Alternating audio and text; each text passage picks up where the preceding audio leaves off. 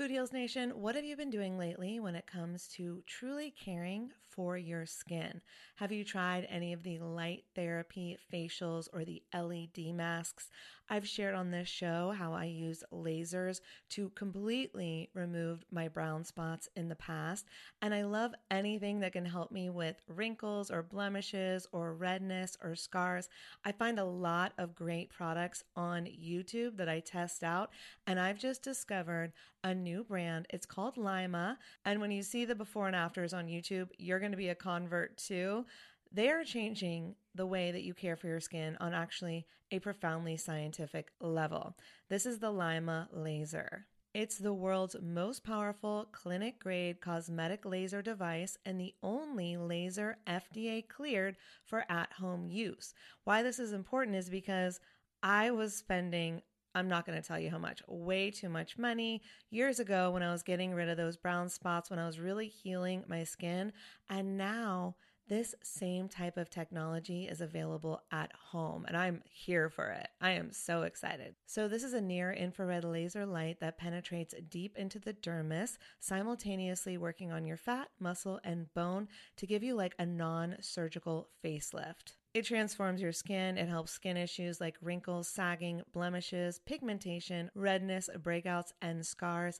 And it does this with zero damage, zero pain, and zero downtime. And I remember the lasers that I used to do, they did have some downtime, so this is great. Make sure to check out some of the before and after photos on the website so you can see what I'm talking about. They have YouTube videos too. But the reason it's groundbreaking is it uses that near-infrared low-level light technology, which is completely cold and painless, and it's one hundred times more powerful than an L E D. And the craziest part is you can even use it with a full face of makeup.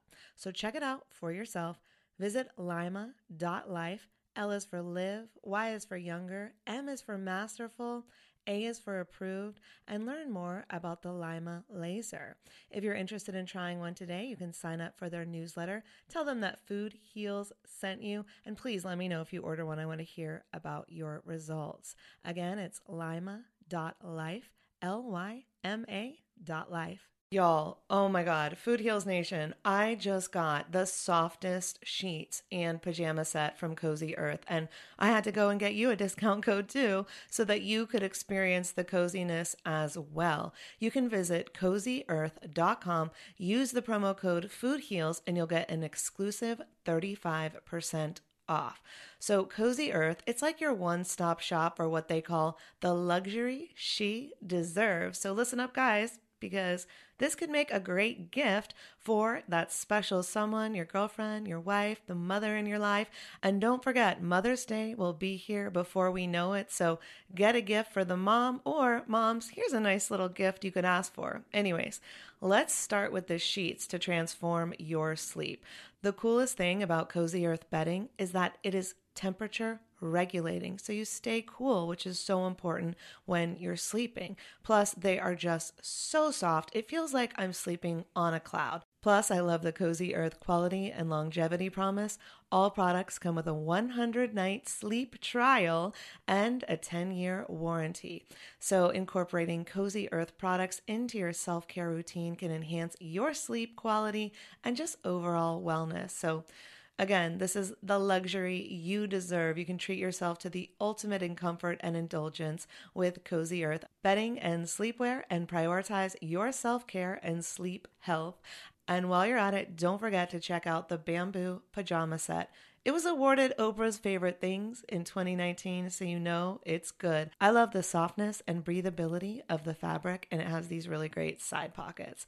And don't forget that by supporting our sponsors, you support this show. Head over to Cozy Earth dot com, use the promo code FOODHEALS for an exclusive thirty-five percent off, and go get your mom the luxury she deserves on Mother's Day at Cozy Earth dot com with promo code FOODHEALS. Food Heals Podcast, episode one ten. For us, this is how we're raising our child, with one parent who's a vegan and one who's vegetarian. That's how we're choosing to raise our children, and we're going to do our best, and we'll find out in twenty years if we did an okay job. Holistic Voice presents the Food Heals Podcast with your hosts, Allison Melody and Susie Hardy. Join the Food Heals Nation and learn the secrets to go from feeling unwell to healing yourself. Warning, side effects of this podcast may include increased health and vitality, thoughts of living longer, an increase in sexual activity, feelings of joy, cravings for kale and quinoa, and a spike in Tinder matches. In rare cases, people have experienced a strong desire to put down the Ben and Jerry's, get off the couch, and take a walk outside. If you experience any of these symptoms, tell your Facebook friends immediately. All right, welcome, Food Heals Nation. Thanks for joining us. I'm Allison Melody. And I'm Susie Hardy. Today's guest is Tim Page. Tim is a vegan entrepreneur, podcast superhero, and voiceover artist. And we met on the podcast cruise and bonded over business, drinks, karaoke, and of course, veganism. All your favorite things. I know, so fun. Tim is also a musician, father, and husband. He is passionate about opt-in pages, conversions, and email tips and tricks that help budding entrepreneurs turn their passion into a successful business. As an educator at Leadpages, he helps people do what they love most. I know our listeners are going to love this episode. We're talking veganism, parenting, business, and just having a candid conversation with our friend and fellow plant-based entrepreneur, Tim. And if you are an eco-friendly business person like Tim or like us, and you are looking to green up your lifestyle, your home, or your office, then we've got you covered with Doctor Group's Green Living Kit. That's right. Doctor Group always has your back. The Green Living Kit will help you make your home a healthy home and your office a healthy place to Instagram from. Just kidding. We know. We know you're working most of the time. This kit includes a test to test the safety of your water, improve your indoor air quality, and get the tips and information necessary to detoxify your entire home and office from the inside out. You cleanse your body. Now cleanse your home with the Green Living Kit. Go to Global Healing Center dot com and use the coupon code FOODHEALS at checkout to get twenty percent off your Green Living Kit plus free shipping. Free shipping. Who doesn't want free shipping? I mean, come you, on. You know it's good when Allison sings. I did. I sing? I didn't even know. You did. Sometimes I sing and I don't know I'm singing. Sing the next line. Okay. Um. The next up, our interview with Tim. Oh, wait. We forgot to tell them about Patreon. oh, go. Okay. You Just can, kidding. You can also win a swag bag full of our favorite Global Healing Center products and books and other great stuff on our Patreon page at patreon dot com slash food heals nation. Susie, how do they win that? They go to patreon dot com slash food heals nation and they become a Patreon pa- patron? Patron. They, they become a patron on our Patreon account at the Vitality Vixen level or higher. Yes. And the exactly. first ten to do that, get a swag bag. Swag bag. Susie sang. I did. I never sang. And you know we give good swag, so it's worth it. It's worth it. Patreon dot com slash Food Heals Nation. And sing with me, Suze. Next, Next up, our, our interview, interview with Tim. Tim. That was so off. Can we can we cut that? No, it's better this way. Off key. It's horrible. Next up, our interview with Tim Page. I love how you did that in your best voiceover artist voice. The Food Heals Podcast starts now. Today we're here with an exciting guest, Tim Page. Tim is well known in many circles of solopreneurs, entrepreneurs, and online marketers who love his passion and drive. Yes, and he's also known as the kick-ass dude who brings us the amazing marketing tool, Leadpages, and for hosting their podcast, Conversion Cast, where you can learn everything you need to turn your passion into your profit. He's a man of many talents. Before he got into the world of entrepreneurship, Tim was a touring musician. He even appeared on M T V and the Warped Tour. Wow. I can't wait to find out more. I know. That's really cool. Welcome, Tim. Oh, I'm so happy to be here. I, I have to take one issue with your intro, though. Okay. Have Uh-oh. you had the Ben and Jerry's almond milk? Holy heaven. Oh, no, it is so good. I've had it. It's the vegan. There's four flavors. And let me tell you that when we made that intro, that vegan ice cream didn't exist yet because we made yeah. that like a year ago. And now it's yeah. like all the rage. But I love the Ben and Jerry's, the, the cookies and cream one, or the it's like peanut butter and jelly one. Peanut butter and cookies. Oh, oh man. I have to like watch myself. Yeah, that's a problem. You know, just have to be careful. But yeah, thank you. Thanks for having me. I'm pumped. Yeah, we're so glad to have you here. And you do so much. Like your file is so extensive. You do voiceover. You're an entrepreneur. You work with Leadpages. You're a musician. What, what do you not do, Tim? Tell us. Uh, many things that, uh, I don't know. There are many things. I, I don't have anything witty. I, there's, there are many things I don't do, but the things I do, I love, and I only do things that I love. Absolutely. For the most part. Yeah. And you're a father and a husband with a new baby on the way. Congratulations. Thank you. Yeah, we have uh, we have a two-year-old boy now, and he is the craziest, most ridiculous, sometimes very frustrating, but ninety-nine percent of the time wonderful child ever. And and yeah, and then we've got another one on the way who I'm secretly hoping is a girl, although it's not secret now. Oh, you don't but, know yet? No, we don't know. We're a little ways away, but yeah, I kind of hope it's a girl only because like we, we still, we had originally were like, we want five kids. Mm-hmm. And now we're we're like, well, let's see what happens with this one, and then we'll decide. I feel like that's everyone's story. All my friends that have had kids, like that wanted a huge family, are like, you know what, two might be just fine. Yeah. Well, I think I don't know what, what causes the change. Now, I mean, we literally, I think having a kid is even better than I thought it would be, and like having another one is going to be really exciting. But we just want to make sure that it, it doesn't get to the point where like, well, two is two feels really great, and then all of a sudden we're shooting for three, and it doesn't feel. I don't know. We're just going to try it, but we do. I want to have a daughter. Definitely want to make sure that I have at least one daughter. As terrifying as that prospect no. is, uh, we're oh, wonderful. So yeah, yeah. Well, I, I totally understand being like as a daddy being protective of your little oh. girl. Like I get that. Like you yep. know your son's going to handle himself. He'll be okay, but you know what boys are like, and therefore you want to protect your little girl, right? That's exactly right. Yeah, yeah that's the the problem is not in the faith of my daughter. It's it is in the faith of other people like me the, when I was a kid. It's like, you know, now I'm like, you know, respectable married man, but you know, as a, you know, when you're a teenager, oh god, boys are the worst. Just the worst. And girls too sometimes, but oh, boys are the worst.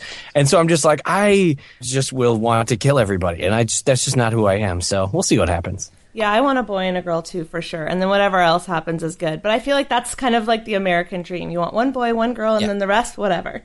Yeah, and you know what? If I if we have five boys, that's fine too. I you know I would love to have a daughter, but I, I don't care. And and you know when when uh, my wife was pregnant with with Owen, who's our son, I, it was like. You know, I, we both were, people would say, do you want a boy or a girl? I'm like, I really don't care. I just don't care. I just want a little, like, pal that I can play with. And then at one point, you know, they'll hate me for a little while because that's what happens. Yep. And then become best friends when they're adults and yep. I'm old. So it's great. Aww. Well, that's exciting. That's like, congratulations. That's the dream of my life. Yeah, thank you. So we met on the Podcaster's Paradise cruise, which was this fabulous cruise where everyone was learning and teaching, and it was just so much fun. And you showed me this amazing thing that I had no idea was in existence, because whenever I go out of town or I go on vacation, it's really hard for me because it's hard for me to find food that I can enjoy that's also healthy. And mm-hmm. so Tim, we went out to dinner with Tim and his wife, my husband and I, and he told me about the secret vegan menu on the cruise. Oh. Yeah. It was awesome. So we're sitting there, and I was like, I'm trying to veganize everything. And Tim's like, well, actually, here's the secret. And it turns out you were like best friends with the with the head. I don't know what. I don't want to. I don't know what she was. I think but she was the a head waitress. Head waitress. Okay, is that a term? I um, think so. and, and she would. He, they would plan the meals the day before, and the food was so good. Yeah, it was like I didn't want to eat anywhere else except for that one awesome restaurant. You know, we were eating at a lot of different places, but that one was like, it was the best, and it was so well prepared, and they even had dessert. Mm-hmm. Like one night it was cake. I had vegan cake on vacation. When does that happen? Right, I know, exactly. Overseas, like in the middle of nowhere.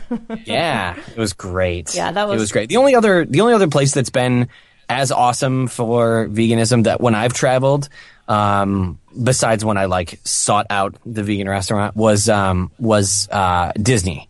Disney had a lot of. We went to Disney World in Florida, and there were a lot of vegan options. Had to do a little digging to get there, but uh, even when you got there, they had like you know they had like Rice Dream everywhere you went. That was pretty cool. It is growing. It is definitely growing. It's definitely becoming more available, I think. Yeah, I mean, you're not all yeah. the way there. There's, but I go to restaurants, and you know, I always see like one, ve- you know, they'll put a little pepper or a whatever they use as a little icon for the ve- marking yeah. the vegan dish. Yeah, anytime I'm in a big city, I know I'm fine. It's really when I travel to the smaller towns, it's it's a lot harder now. But it is. It's, it's definitely harder. Yeah, and I just remember, I, I'm just grateful anytime because you know now with stuff like Gardein and and Field Roast and like these amazing, amazing vegan foods and Daiya cheese, holy. crap. um, but like I remember when I first went vegan thirteen years ago, it was like you could have Boca Burgers, which, you know, I'm grateful that they existed, but they're not the best. Right. And, and they, they did have one kind of vegan cheese. It was called Veganrella. I don't know if it's still out. I dare not buy it. Um, but it was basically... It had the taste of salty water, and it felt like burning hot lava on the top of your mouth. Ooh. It was like, oh, I I need something to feel kind of like cheese if cheese was melted to the the, the temperature of lava. Right. But now it's like, oh, there's pretty pretty good replacements. In fact, my wife, who is not vegan, she's vegetarian. She'll pick vegan options over vegetarian ones more often than not. Well, there's a lot of new, really good vegan cheeses that weren't around before, like Daiya or Daiya, I don't know how to say it, but has been around for a while. But there's so many new ones in the last two years. It's insane.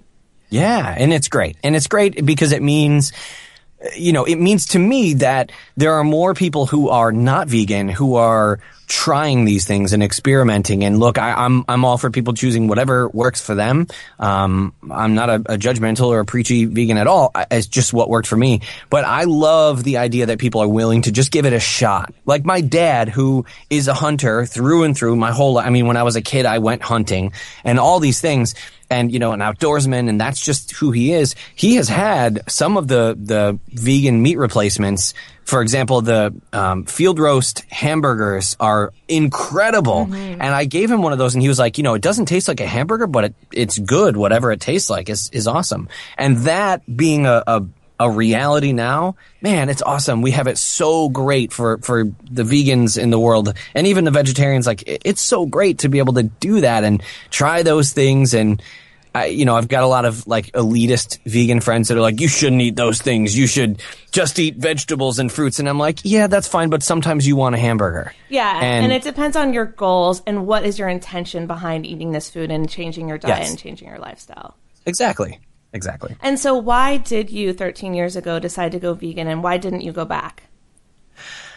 Well, I think part of it was I had a lot of friends who were vegan, and some of them were like, you know, really entrenched in the vegan movement. You know, I had friends that were on Sea Shepherd before that was ever a show, and you know, I had like really great, strong vegan friends that knew how to make a great, compelling case, and they showed me the videos. And I think that at that point it was like seventy-five percent for the animals, twenty percent for health, and like five percent to be cool. there, there is a cool factor, right?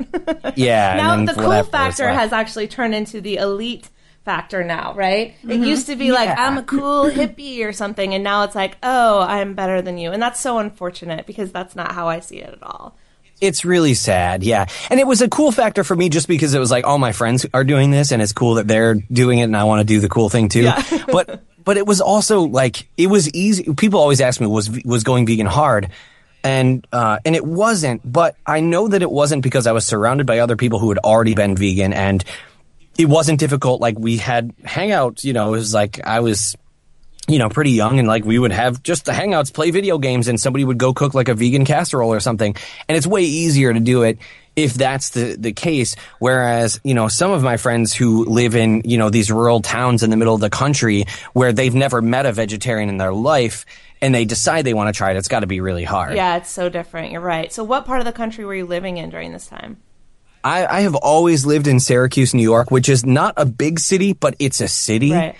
And, you know, we have access to like a, one of the world famous grocery stores is Wegmans. Mm-hmm. And, you know, we have access to Wegmans, which has a whole natural section. It's not all vegan and vegetarian, but there's a lot of stuff there, and it's easy to get there. And, um, and, and so, yeah, so it was pretty easy to get that stuff then. Now there's like, there are two vegan restaurants in Syracuse. There are several vegetarian ones. So it's definitely gotten easier. And I think you, you asked me a question earlier that I didn't answer. You said, why didn't I change? Uh, I actually, for about, I guess it was about a year, I actually went back to vegetarian because I was following a, a friend who at the time was actually a butcher. Uh, or he was a butcher, but he was he was a meat eater. He wasn't a butcher when we were friends, but he was a butcher, and then he was a meat eater, and he was a big, beefy, you know, muscular guy, and he trained people on how to build muscle and stuff. And I had gotten quite out of shape and quite unhealthy, and mm-hmm. I, I thought, you know, well, I, if I'm this unhealthy on veganism, and he's saying, you know, eat meat and do these things, maybe I should try vegetarianism and see if it gets better. Um, and it, it didn't really, mm-hmm. and uh, and then he went vegan. How uh, ironic. So.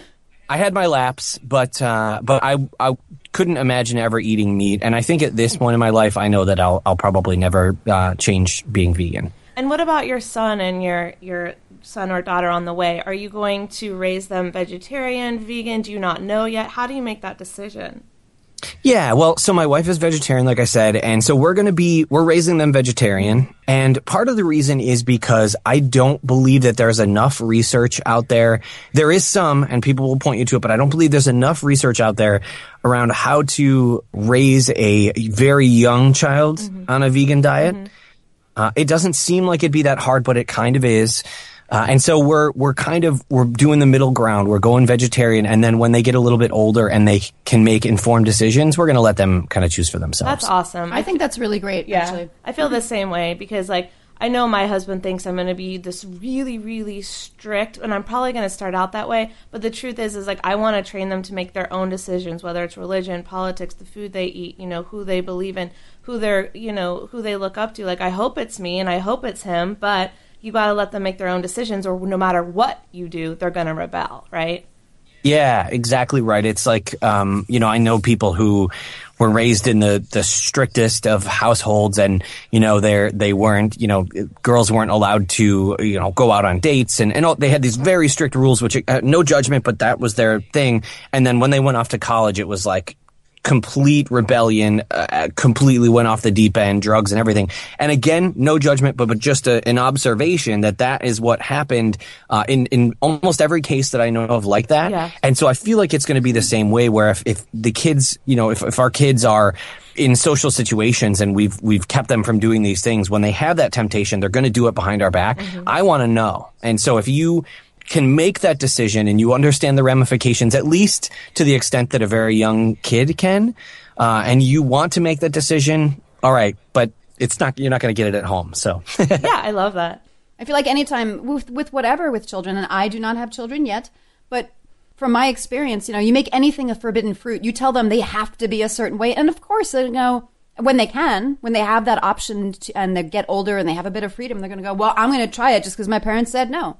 Yeah, versus yeah. the way I was raised. Uh, I was raised Catholic, and I'll use this as an example. My parents specifically did not want me to have shame around sexuality. I know this is a complete departure from veganism, but this is what, yeah, yeah. just as an example, they didn't want me to, to feel that way. They didn't want to impose that on me just because that was our religion. And we were not good Catholics. We didn't follow the church that way. It was more of a spiritual thing, but that was our family background. But whenever you make something a forbidden fruit, and say they absolutely have to be a certain way, of course they're going to go try it because you're yeah. telling them, no, you can't have that. That's what kids do. I was with my friend's two-year-old yesterday. We were having swimming lessons. I nicknamed him Caesar because he was demanding things as as the, the as toddlers do. And he had a French fry in his hand. And he walked, and he loved the pool. And he walked to the edge of the pool, and his mom said, "Don't throw that in the pool." And I could see his, I could see his little fist rising oh, as wow. he was watching her. And she's like, "Don't put that in your mouth. Do not throw that in the pool." And it rose even. And then he, you know, he was being watched, and he knew better. But if we weren't looking, I'm sure he would go back and throw it in the pool just because she said, "Don't do that." Absolutely. So right. It's like, try not to think of like an orange cow. You have to instantly think of an orange cow. Yeah. There's nothing you can do to stop it. And kids are the same way. And, and, and I think it, it applies the same way. Now, not everybody agrees, and that's fine. I've, I have a lot of friends that are now pregnant with, with their, what's going to be their first. And, uh, you know, I think when you are going to become a parent, everybody else that's already a parent wants to give you all their advice. Do this, try this, do this. Here's, here's how you should do that. And the advice that we always give is to wing it. and, and people hate that because they're like, oh, well, that's not, that's no way to raise kids. But the thing is, people will say, you can never do this. You can never do this. You should always do this. You should always do this. And almost always those things change from day to day. Sure. When you're a parent, everything changes all the time. And you just have to be willing to just roll with the punches. And so for us, this is how we're raising our child, with one parent who's a vegan and one who's vegetarian. That's how we're choosing to raise our children. And we're going to do our best, and we'll find out in twenty years if we did an okay job. It's true. There is no one way. I mean, I was a child psychology major in college, and even from then, from what I knew then to what, you know, there's always new research. There's always new books. There's always yeah. new methods. There's always different ways of dealing with things. Human beings are complicated. And when we're little developing beings, we're even more complicated, right? So it is. Right. I think that's great advice. I think you wing it. You do the best you can. you raise them with love and hope for the best. Yeah, it's not to say don't don't do research. It's not to say don't learn things, but it, it's always everything comes with a grain of salt. Advice is great when it comes with a grain of salt, and you you take it and go, okay, you're suggesting that. I mean, just as a, a funny example, one of one of our parents always suggested, you know, oh, the best, the only way you ever slept was face down. Well, now the, the, the doctors say you should never put your baby's uh, face down because that's uh, a risk of S I D S, and so. It's that's what they knew. Those are the things, you know, give them a blanket, give them a, well, you can't do that with an infant, but that's what they did. Mm-hmm, so mm-hmm. Things always change, and you do the best you can. You, you adapt. You try not to, you know, like my, my thing is for the first six months, you're just trying not to let them die. Yeah, like that's, seriously. It's, it's morbid, but it's, it's kind of like all I thought of for the first six months was like, don't let them die. Yeah. Don't let them die. Don't well, let them die. That, and it's doesn't like, that extend until like age five or something like that? I like, think so. Because once I they start getting extends. into like crawling and then picking stuff off the floor and walking, yeah. electrical outlets, yeah. it, it continues. It doesn't stop.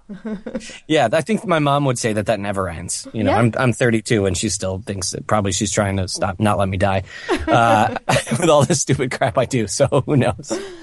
All right, Tim. So let's pivot and talk about your work life. So you are an entrepreneur through and through, and you do all these things, musician, you're a podcast host, you work with Leadpages. I'm sure there's things I'm forgetting. Tell us about um, why you got into this world. You're a voiceover artist, of course. I think that's your number one. So tell us about how you got into all these things and how you really sustained being an entrepreneur. You know, it's hard to say what's a number one. There's so many things all the time. What happened for me was that I uh, had always want, I'd always believed that you should only do what you really, really want to do. Mm-hmm. And I know that like many people will tell you that's impractical advice. And I think to some degree, sometimes it is impractical advice. But Um, but when I was a kid, all I wanted to do was play music. Mm-hmm. I, I wanted to entertain people. That's what I always wanted to do. Um, yeah, I guess it was really that I wanted to entertain people. Music would just happen to be the thing that I gravitated to first. Mm-hmm. And, and, you know, I, I heard bands like, um, the most eclectic mix. Like it was like the first things, I think it was tapes. The first tapes I ever owned were like Green Day's Dookie. Yeah, yeah, that uh, was a good one. I had that one too. Yep. Uh, the Eagles, Hell Freezes Over, mm-hmm. and, which was like a compilation, and then Boys to Men two. Like those were the three tapes. What? Uh-huh. That was a surprising one. I love Boys yep. to Men. Yep, it, it was a weird one, but that was my uh, that was like my my introduction to music, mm-hmm. kind of. I mean, it was that was la- a little later, but that was like where what I listened to constantly. Yeah. And so I was like, I want to do that. I want to be on stage. I wanna I want to play music. So I started a band. Started several bands, and most of them were terrible, and some people would say all of them were terrible. And then I uh, I started one band that actually kind of became like a family. We were called Honor Bright, and we we toured all over the country. You mentioned it. We did like we were on T R L. We got signed to a record label. We played Bamboozle and Warped Tour and all these amazing events. And and we played one of our, one of our highlights was uh, playing at SoMa in San Diego, which is a world famous venue. And then we actually met Tom DeLonge from Blink one eighty-two. I have a Blink one eighty-two tattoo, so like it's for us. We were all freaking out, yeah. And and we did all those things. And and the reason I'm bringing that up is because at one point when that was coming to an end, and it was like I want to settle down, I want to I want to you know get married and have a family and all these things.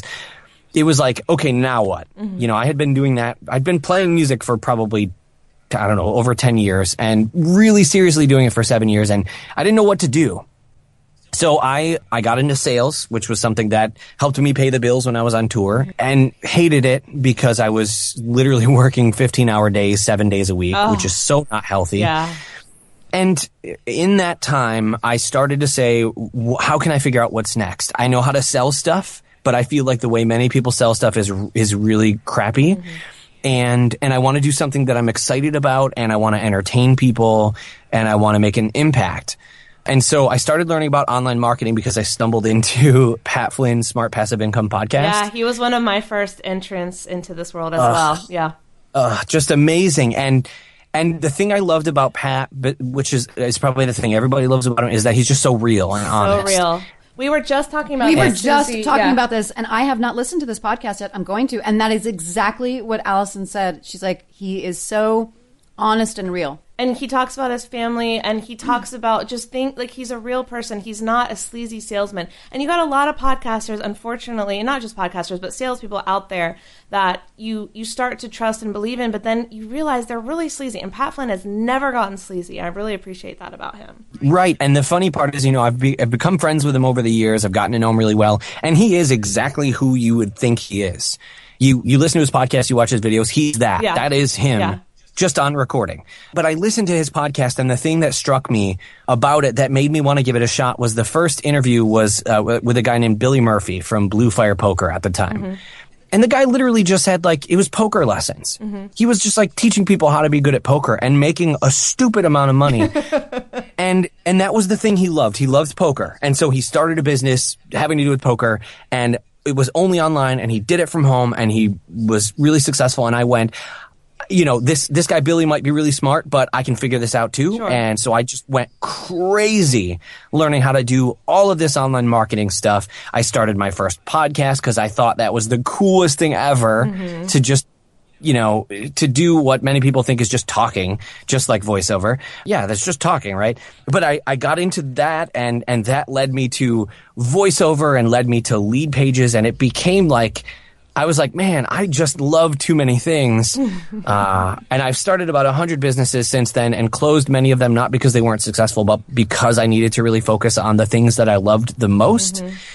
And that is right now, you know, voiceover, uh, webinars, and podcasting. Those are like the three things that I spend the most amount of my time outside of family time doing. That's awesome. So how many podcasts are you doing right now? Two. I have one, which is the official Lead Pages podcast called Conversion Cast. Mm-hmm. And every week we, we share one marketing tactic uh, that somebody can employ. It's like ten-minute episodes. They're really short and fast. And then uh, I have another one, which I was doing weekly, and then I realized like I just don't have time to do it weekly because it's just something I do completely for fun, right. Called Getting Into Comics. And it's I'm I'm I love comic books. I collect. I read. I love it. And uh, and it was basically helping somebody who loves the movies or loves the T V shows and wants to start reading comics but doesn't know where to start. It gives them kind of some guidance on where to start. That's very cool. And you started that one recently, right? Yeah, that's just a few months ago. I started it a few months ago, and then I was like, okay, time to slow down on that one. Not going to do that weekly anymore. Yeah, you got to find your balance. You got to figure out what works. Right. And Conversion Cast right. is great because it's really simple and straightforward and to the and to the point. There's so many podcasts out there, including ours, which are hours long, you know, and then you you if you just want the tips, you have to listen to the whole thing and then write down tips. But in something that's short, ten, twelve minutes to the point, you get it all in ten minutes. It's great. But it serves a different purpose, yeah, totally. too. It's, there's nothing wrong with a long podcast. I listen to a lot of them. In fact, I think I listen to far more long podcasts than short ones. But when it comes to marketing stuff, I think it's really hard to listen to forty-five minutes to an hour of, of somebody explaining complex marketing things. Yeah. And then, for sure. and then to have something to take away from it. It might be entertaining, but then at the end of the day, you, you didn't leave, a lot of the times you didn't leave much better. Whereas if I can spend ten minutes and have somebody go, here's what I did, here's how it worked, here's how you can do it. And in ten minutes it's done, you have something that you can then go and do. Love it. It's absolutely true. So what are some of the your, your favorite tips that you like to teach marketers or beginning podcasters or beginning people that are just starting their own business? What do you like to teach them? What's your advice? I would say to speak your audience's language. Mm. Too many times I find that people will go take some copywriting course or some marketing thing or some Facebook ads thing, and they learn all these things that you're supposed to say, the right things to say to get somebody to buy.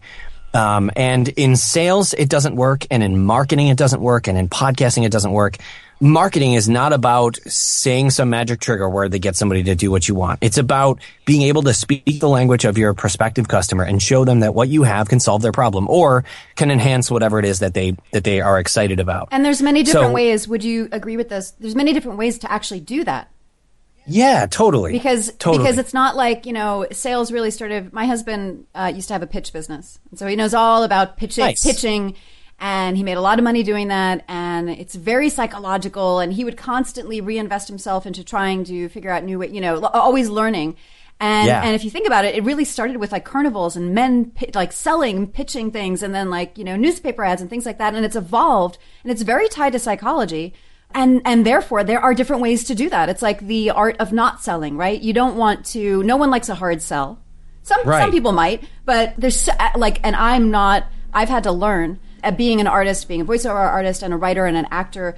I used to think that if I just do my craft, the right people will find me. No, no, no, no. You're always yeah. selling, whether it be just if you're in a type of uh, job where all you have to do is maybe do in your lifetime a few interviews, you're still selling your services, yourself, your talents. When I started to think that way, when I go into an audition, when we do voiceover auditions, when we, um, even when we're putting our podcast out there, it is sort of, it's offering up something of hopefully value that people will want to buy into, whether that be their time, their money, et cetera. Yeah. And when I started to really think that way, because I am not a born salesperson, I had tried it for side jobs a couple of times and ran, ran to the hills. I'm like, this is not for me. But then when I met my husband and I was like, God, you know, always selling. You're always putting yourself out there, whether it be a product or yourself or your services, and then wanting something in return. And that's sales, yeah. right?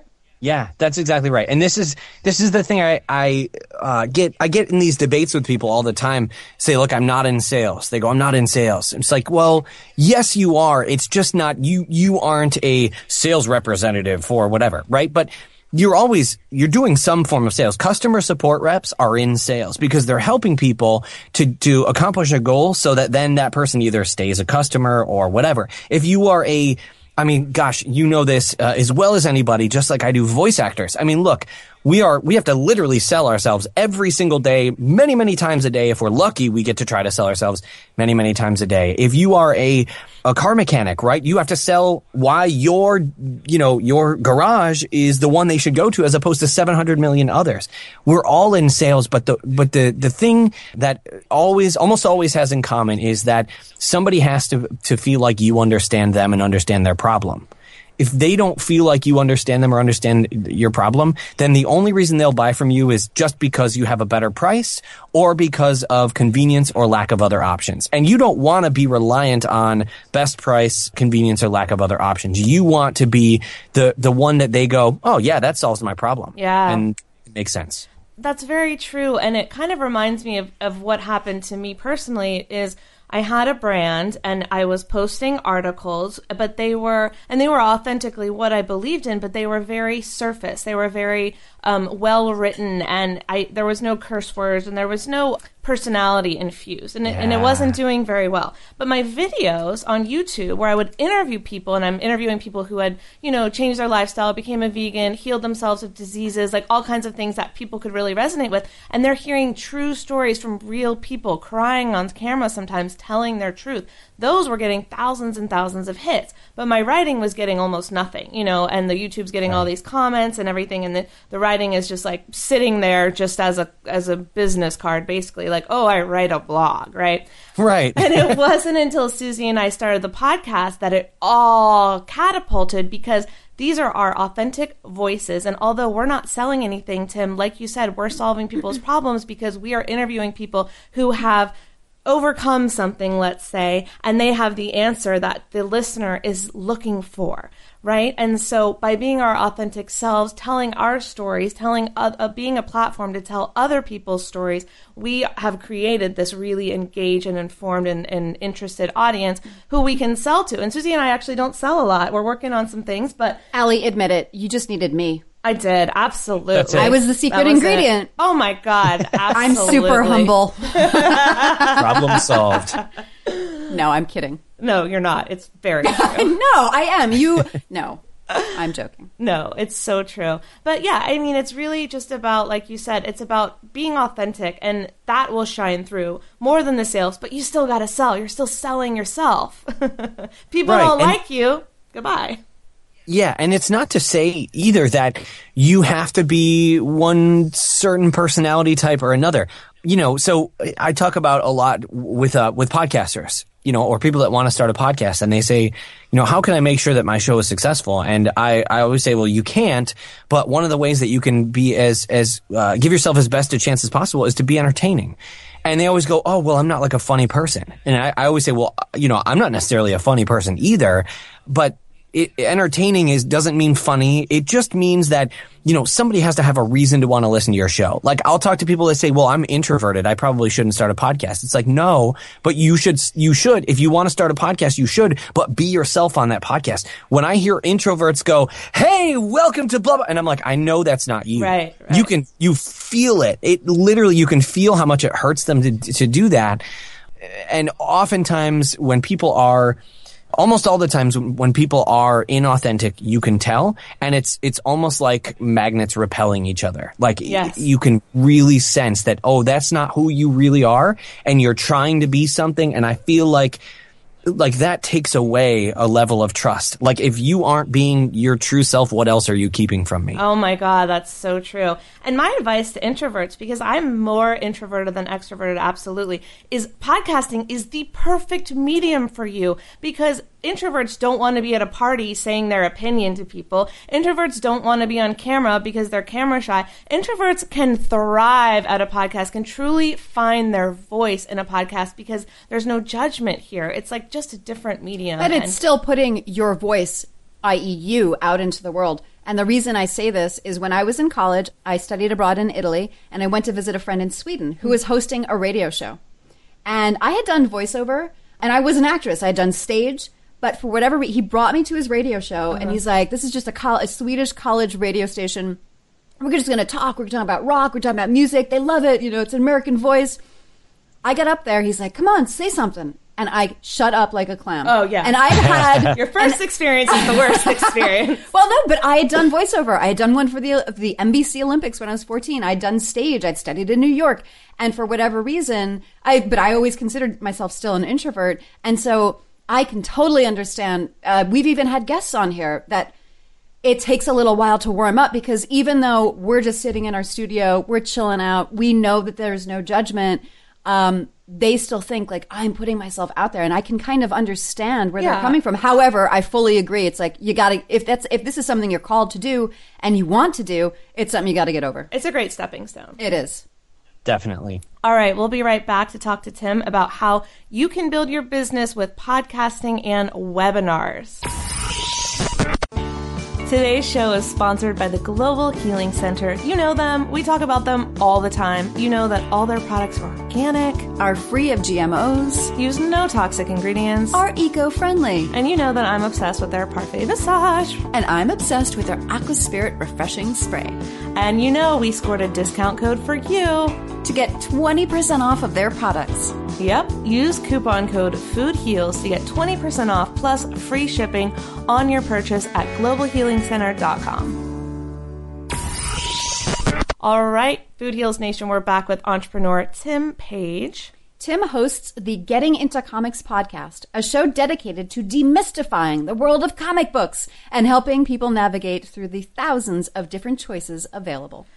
And Tim will be teaching podcasters at Podcast Movement, and you've got quite a few topics you're going to go through. So can you talk about how people who have a business right now or starting their business can really bring it up to the next level by podcasting? Yeah, absolutely. Well, we're we're doing I'm doing two things. So I'm going to be on a panel uh, with some really wonderful folks, folks from the team over at AWeber, and Carrie Olson, who is a wonderful voice actress and also has a, an amazing business, and all these amazing people. We're going to be up there and we're going to be talking about that as a panel and kind of sharing our thoughts on how to do that. The way that I have found is best is is really one of two things. So, you know, a lot of people are sending people to Facebook groups from their podcast, which is great. Uh, a lot of people are directly selling from their podcast or telling people to subscribe and rate and review on iTunes. All those things are fine. But what, what we've really found to be the most successful is to either drive people to subscribe to your email list or to get them on a webinar, mm-hmm. which subsequently gets them on an email list.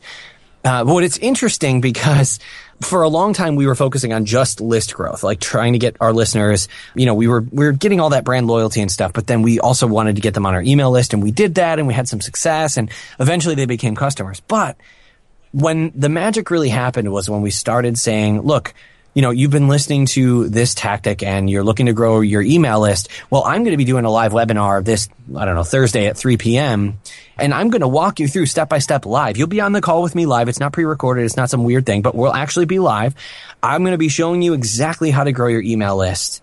And I'll walk you through step-by-step exactly how we do it here at Leadpages. And so register for the webinar. Here's the link, you know, blah, blah, blah. Right. And we were sending people to a webinar. And what we found was that people that bought, uh, or I'm sorry, the people that attended a webinar that had listened to the podcast, not only were more likely to buy, but also were more likely to buy at a higher price point. Mm.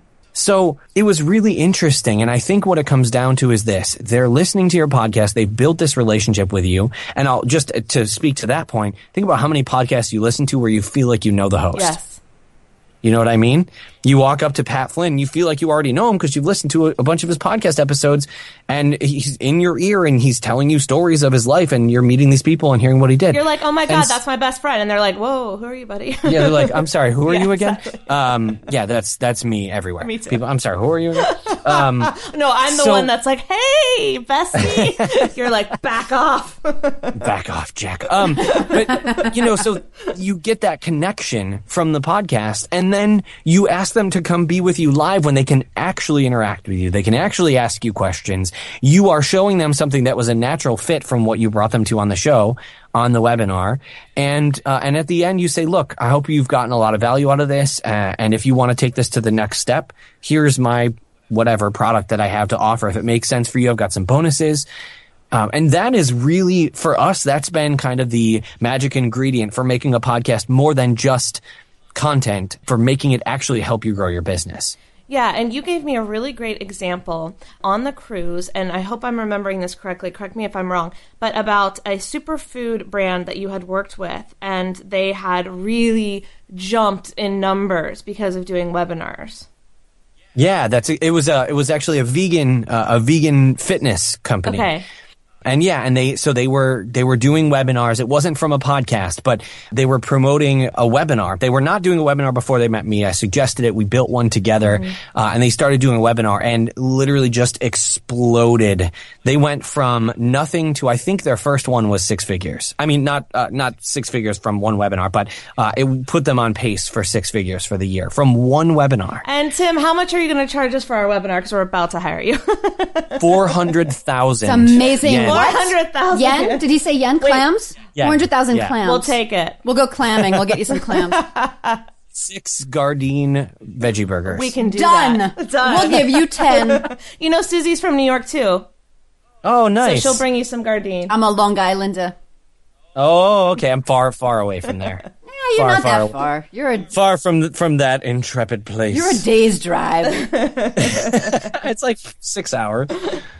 Okay, so basically you're finding that webinars are able to really c- increase people's conversion rates, right? Yes. Yeah, and it, it, it again, it's it's um we talk about naturally selling. It's such a natural step. You're not asking somebody to go from, you know, I found somebody linked me to a blog post and then you want me to buy your two thousand dollars program. You've gotten to know them. Yeah. You built that relationship. Yeah. yeah.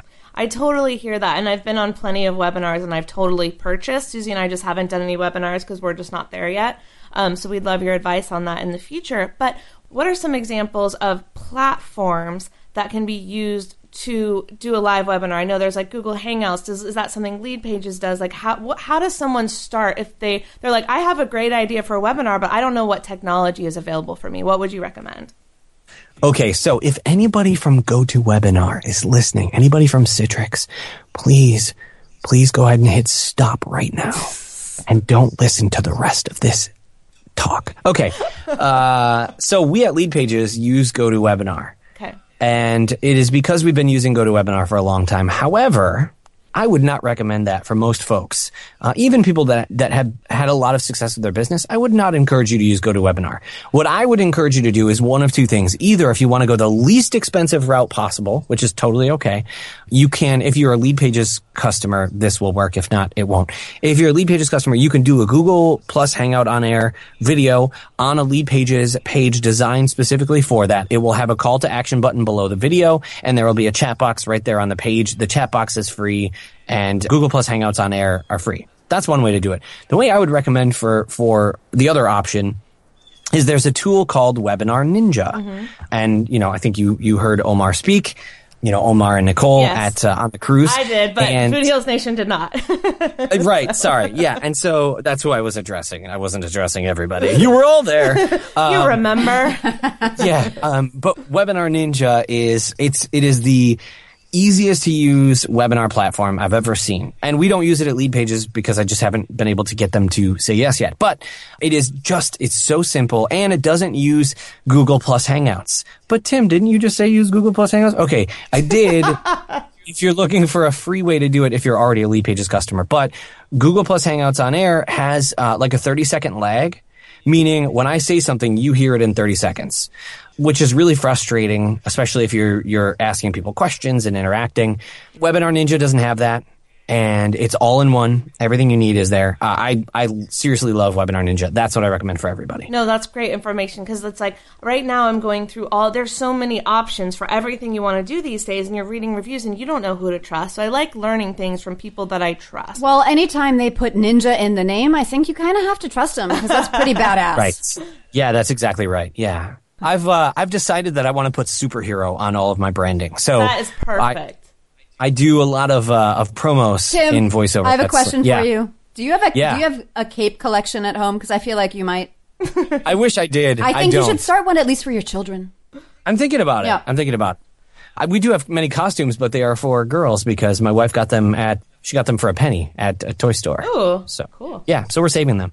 But yeah, no, I um, that's that's one of my one of my things. I do a lot of promo and voiceover, and, and promos for anybody who doesn't know is like it's commercials for a T V show. So it's like, you know, tonight on Fox. Um, but I, I do a lot of that. So I I had to buy the domain the promo superhero dot com. I just had to. Oh, I love that. That's perfect.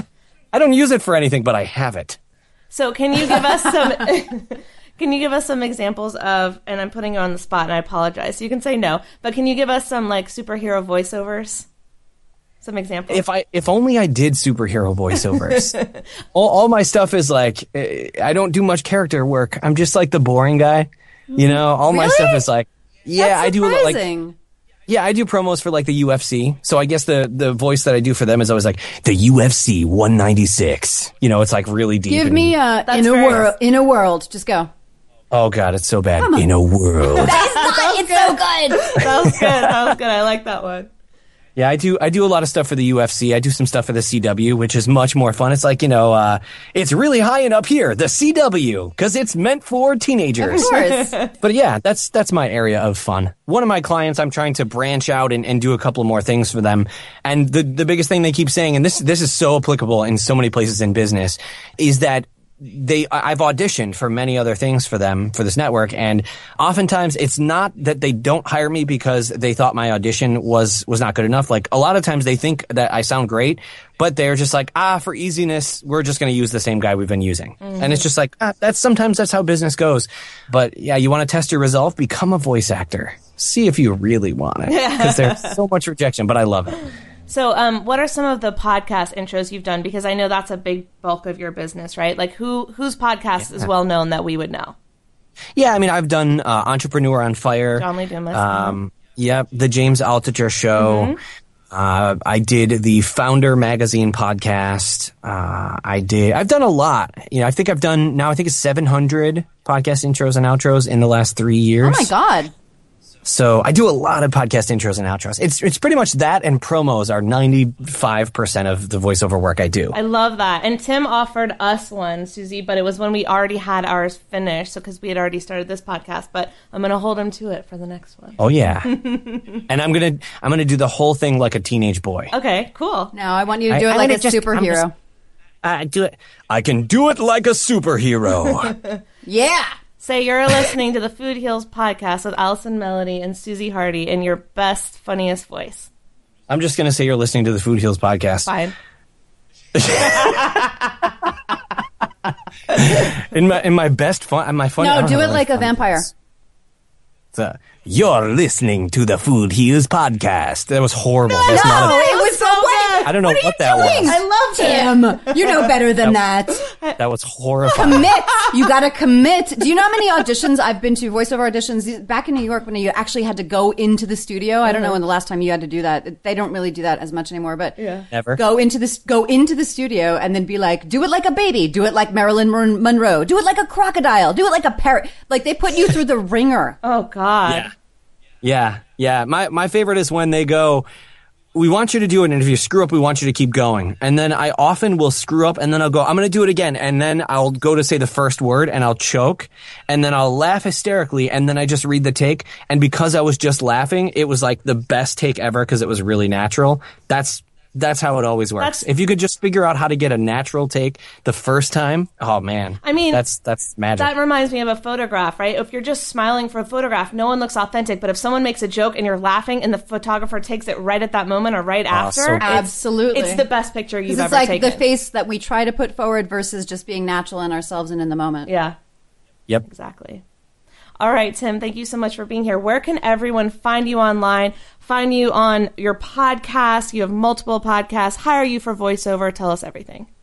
Oh, my gosh. If you are a marketer, check out lead pages dot net or check out the podcast conversion cast dot com. If you want to check out some voiceover stuff, my non-podcast stuff is at the voice of tim page dot com. If you uh, want some podcast voiceover, it's at make my intro dot com. What up, branding? And then, what up? And if you want to get into comics and, and check out, um, you know, how to get into it without all the overwhelm and craziness of trying to figure out what to do, check out getting into comics dot com. Love it. Thank you so much. This has been so much fun. I will see you at Podcast Movement. Will Sarah be there? She will not. She'll be home with the babe. Oh, we'll send her our love. Tell and her the one hi. in the oven. And the one in That's the oven. That's right. Yeah. That's right. Thank you so much. This has been awesome. Thanks, Tim. Thanks, Tim. These statements have not been evaluated by the Food and Drug Administration. This podcast is not intended to diagnose, treat, cure, or prevent any disease. Side effects of this podcast may include increased health and vitality, thoughts of living longer, developing a more positive outlook on life. In rare cases, women have experienced a strong desire to stop asking their boyfriends if they look fat in this dress. If you experience any of these symptoms, post a selfie to Instagram immediately.